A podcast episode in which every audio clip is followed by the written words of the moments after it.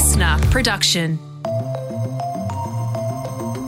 From skulls to statues, there's a growing number of stolen artefacts going back to their rightful owners, Rhianna Patrick. Yeah, in today's briefing, we'll find out why that's happening and we'll also find out about some of those items that Australian museums have had to give back. 330 odd pieces of porcelain from a shipwreck returned to Indonesia in August. Objects returned to Peru, Iran, Pakistan, Philippines, Mexico, just in recent years. Wow, that is quite a list. So, it's going to be an interesting briefing. We're talking about giving back stolen artefacts and also why there's more looting going on than ever, still, in some parts of the world. That is the briefing today. First, here are the headlines. It is Friday, October 7th. Brittany Higgins has faced cross examination in the Bruce Lehrmann rape trial in the ACT. Yeah, under questioning from the defence barrister, the court heard how the former Liberal Party staffer Brittany Higgins secretly recorded a conversation with then Cabinet Minister Michaelia Cash about her alleged rape.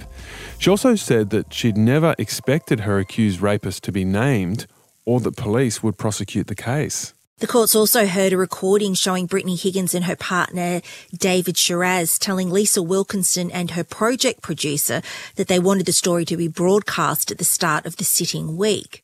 And Brittany Higgins also told the court that the journalists Samantha Maiden and Lisa Wilkinson were fighting each other over the release of their stories so that come Walkley's time, who could claim what? So she also said it became not even about me, it became about them.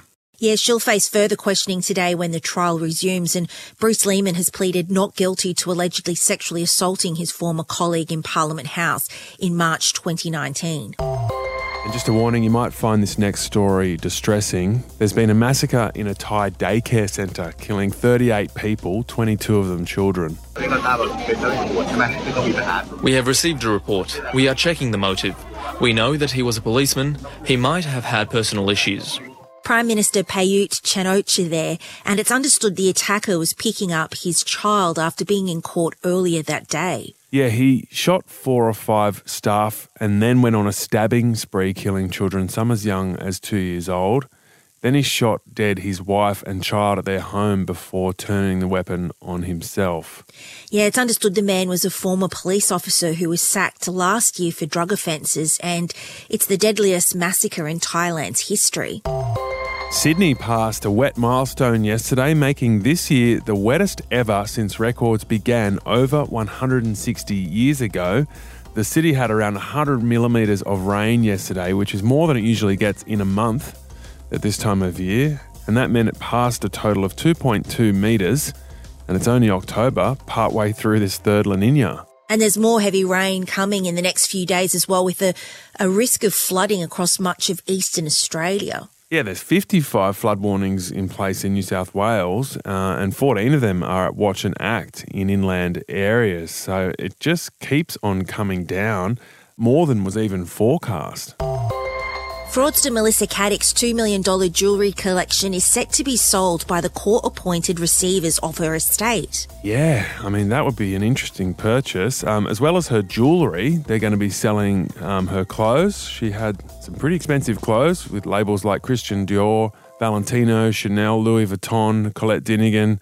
Uh, as well as a ball gown worth $14,000 that she wore to a fundraiser. Yeah, and had stolen more than $23 million from friends and family who thought she was investing their money in shares. Uh, and a shoe containing Caddick's partial remains washed up on a beach on the New South Wales south coast in February last year. Yeah, there's a lot going on here. They're, they're trying to sell her house um, and now her clothes and her jewellery. I mean, I wonder who's going to who's gonna buy it? It's a pretty weird purchase. Um, there's also an inquest into her uh, presumed death um, going on. It's going to resume next month. All right, well, speaking of remains, we're about to talk about stolen artifacts.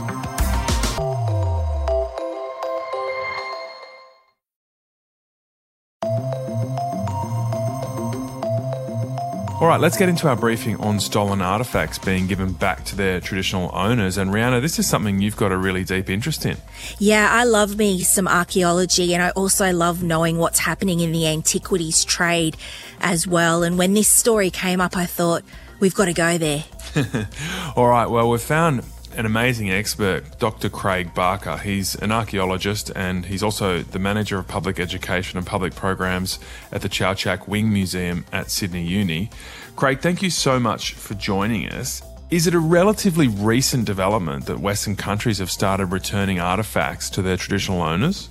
It's not so much a recent development, but what you're getting is a really gradual and steady increase in the numbers of countries that are prosecuting for the return of cultural artifacts.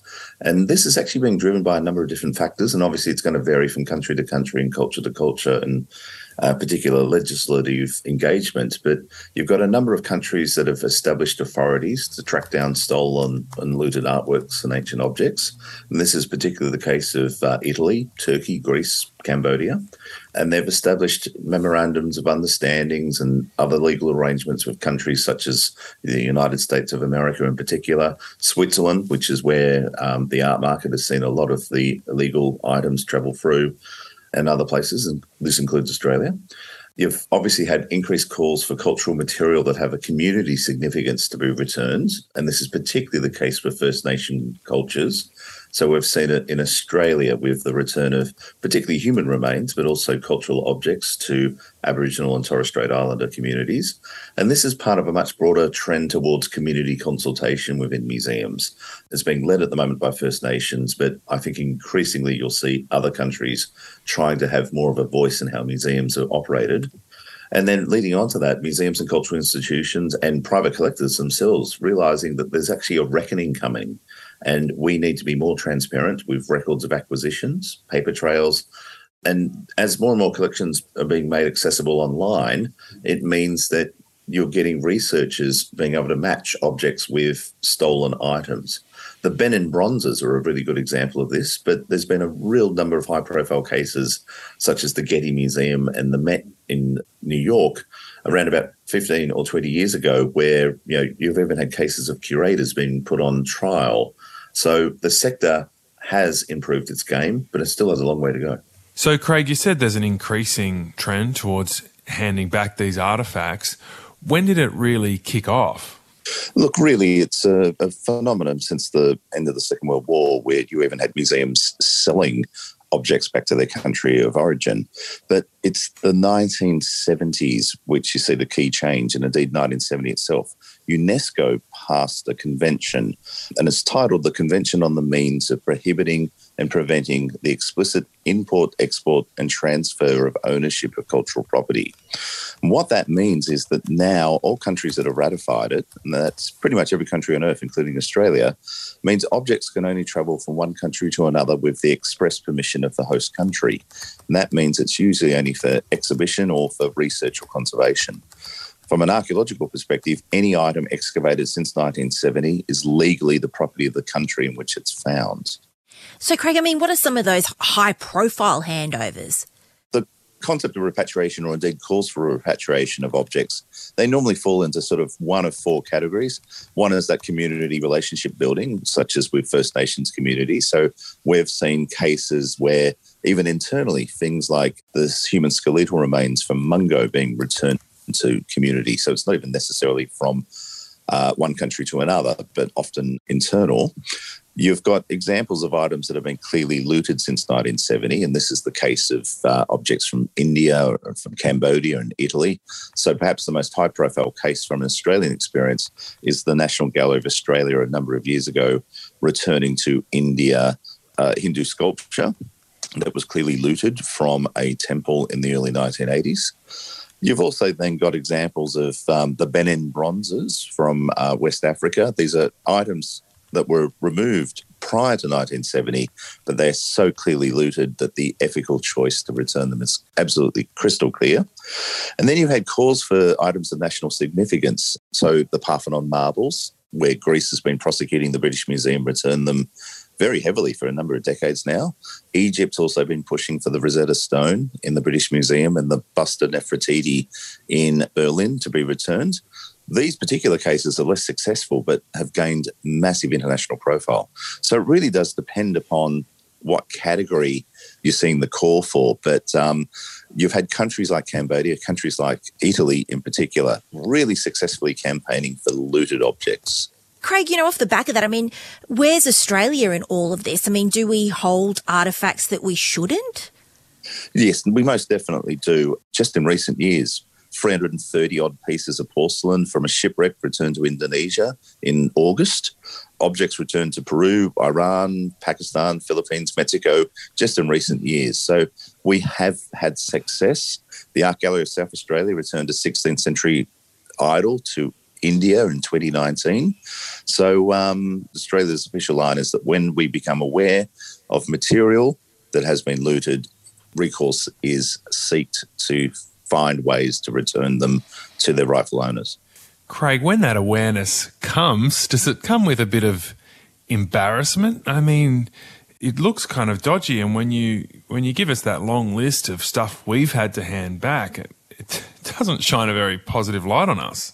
No, well, it's, it's worthwhile bearing in mind that you know we are actually only a relatively small part of a much, much, much larger marketplace, and where I think a number of cultural institutions have fallen into the trap, and indeed private collectors as well.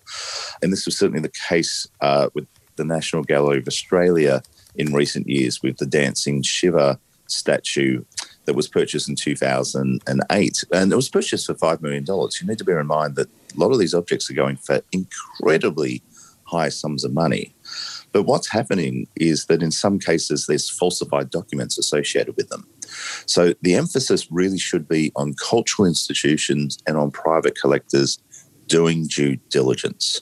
And that means that nothing should be acquired unless there is a clear line of proof that the object is legally allowable for sale and for acquisition. I know the institution I work for, we have a very rigorous process. And this is in large part because, as you said, Tom, um, the embarrassment factor that if it gets leaked into the media, an organisation such as the National Gallery of Australia spent a lot of time trying to repair the reputational damage brought on by the acquisition of that piece from India. Well, Craig, while it sounds like things are getting better and there are these things in place to stop that from happening and from institutions and um, and museums alike finding that they have things that they shouldn't. I mean, what does the effect of war and political upheaval have on the black antiquities market? And I mean, what is currently happening in that space? Yeah, Ree, that's a very good point. And I think that often we tend to think of the looting of cultural antiquities as being something historic. And it's worthwhile bearing in mind that archaeology, museums themselves are colonial institutions. They're born out of an idea, and indeed born out of you know, very, very racist ideas of understanding ancient cultures by collecting them all together into one place. So, what you've seen is some museums, and notably one in London, rebranding themselves as sort of world museums and world cultural institutions. But more broadly, there's been a real change across the sector globally in terms of museums attempting to be far more transparent. And I think that that's one of the key things because we actually, believe it or not, in the 21st century live in an era where there's more looting taking place than at any other time in history. In many hmm. ways, it's a byproduct of that 1970s convention because by restricting the number of objects that could be legally bought and sold, what that did was to put the price of the art market through the roof, and the value of these objects really skyrocketed. So, what you're getting is a number of war torn countries, Syria and Libya in particular, in recent years, but even following the financial crisis of 2008, you saw looting activities in countries such as Greece. Um, if you remember back to the US invasion of Iraq in 2003 and the National Museum in Baghdad being looted, these are all examples of items that are being picked up on the illegal art market. And now, what you've got also is a, real international problem in that you're getting countries like Australia and the United States attempting to do the right thing, but there are many parts of the Middle East, China, and Russia where private collectors are completely ignoring all of those conventions. And another big problem has been the lower end of the scale of looting and of um, the marketplace. So, social media has actually been a massive problem in this case there's a number of organisations involved with tracking down stolen works. Interpol, obviously, but uh, one called the ATHAR Project, or the, also the Chasing Aphrodite website, and they're following groups, ATHAR in particular, they're following hundreds of groups of uh, trafficking and looting on social media, operating quite openly on Facebook. They've claimed quite recently that these various groups that are active on social media have a collective membership of more than 12 million people. So that's a lot of objects being Whew. transferred backwards and forwards. So, what I want, I think, our listeners to bear in mind is that public awareness is really key to this. If you are a collector, you are able to collect and you are able to do it legally. But do not, under any circumstances, ever purchase antiquities on social media sites. You are ultimately only funding terrorism, funding mm. illegal organizations. Even if you're purchasing from legitimate sources, request paper trails because you know, we are aware of forgeries and, and fakes, and this is where institutions have been caught out in the past. If you can't follow that paper trail back to 1970, do not, under any circumstances, purchase and indeed let government authorities know of these problems as well. I think that the key is for us to lead the way the private collectors think about this engagement by the museums themselves saying, you know what, returning an object to a community is a positive for everybody. And that includes the museum. It's all about stamping out that black market because it's worth billions of dollars. All right, that was archaeologist Dr. Craig Barker. Many fascinating things there, Rhianna. One, that in some parts of the world the problem's worse than ever, while other parts of the world, uh, I guess, are coming to a more of a, an ethical reckoning. Yeah, and I think when we think about um, this kind of this black market in antiquities, we think it's the millions of dollars of things, those really high priced items. But as you heard there, Craig talked about those lower end items where it's you and me out, we're tourists somewhere and we want to take something back with us. And if we're not asking about where those artifacts or where those items have come from, we could be part of the problem that they've been chipped off a Greek temple temple. They've been taken out of a Roman burial mound. So I think it's always important to ask those questions of where has this stuff come from and is it ethical? All right, that is it for your Monday to Friday briefing. Jamila Rizvi will be in your feed tomorrow with the weekend briefing. Jamila, who are you speaking to this week? This one's a big one. On Saturday, I will be chatting to Treasurer Jim Chalmers, and he is in just about three weeks delivering his first budget. Now, I've known Jim since we were young staffers in the Rudd and the Gillard governments together. So I was never going to be able to do the sort of hardcore Sarah Ferguson on 7:30 tough questions interview. So I've tried to do something else, which I hope people find really interesting. I certainly did. I tried to get to the bottom of how this treasurer thinks what his values are, what drives him, who he talks to, what he cares about. And by doing that, we covered everything from cost of living to climate change to why on budget night politicians just talk about families and never talk about young people. Definitely one worth tuning in for. Yeah, that's awesome. Jim Chalmers, the treasurer, on the weekend briefing tomorrow. Get into that one. Uh, we'll be back next week uh, with your Monday to Friday briefing. A big shout out to the hard-working team here at The Briefing that make this podcast what it is. Executive producer Dan Mullins, news producers Eleanor Harrison Dengate, Brooke Lowther, our editor Matt Curry, and our socials team Sarah Bowl and Poppy Manzi. I'll catch you later.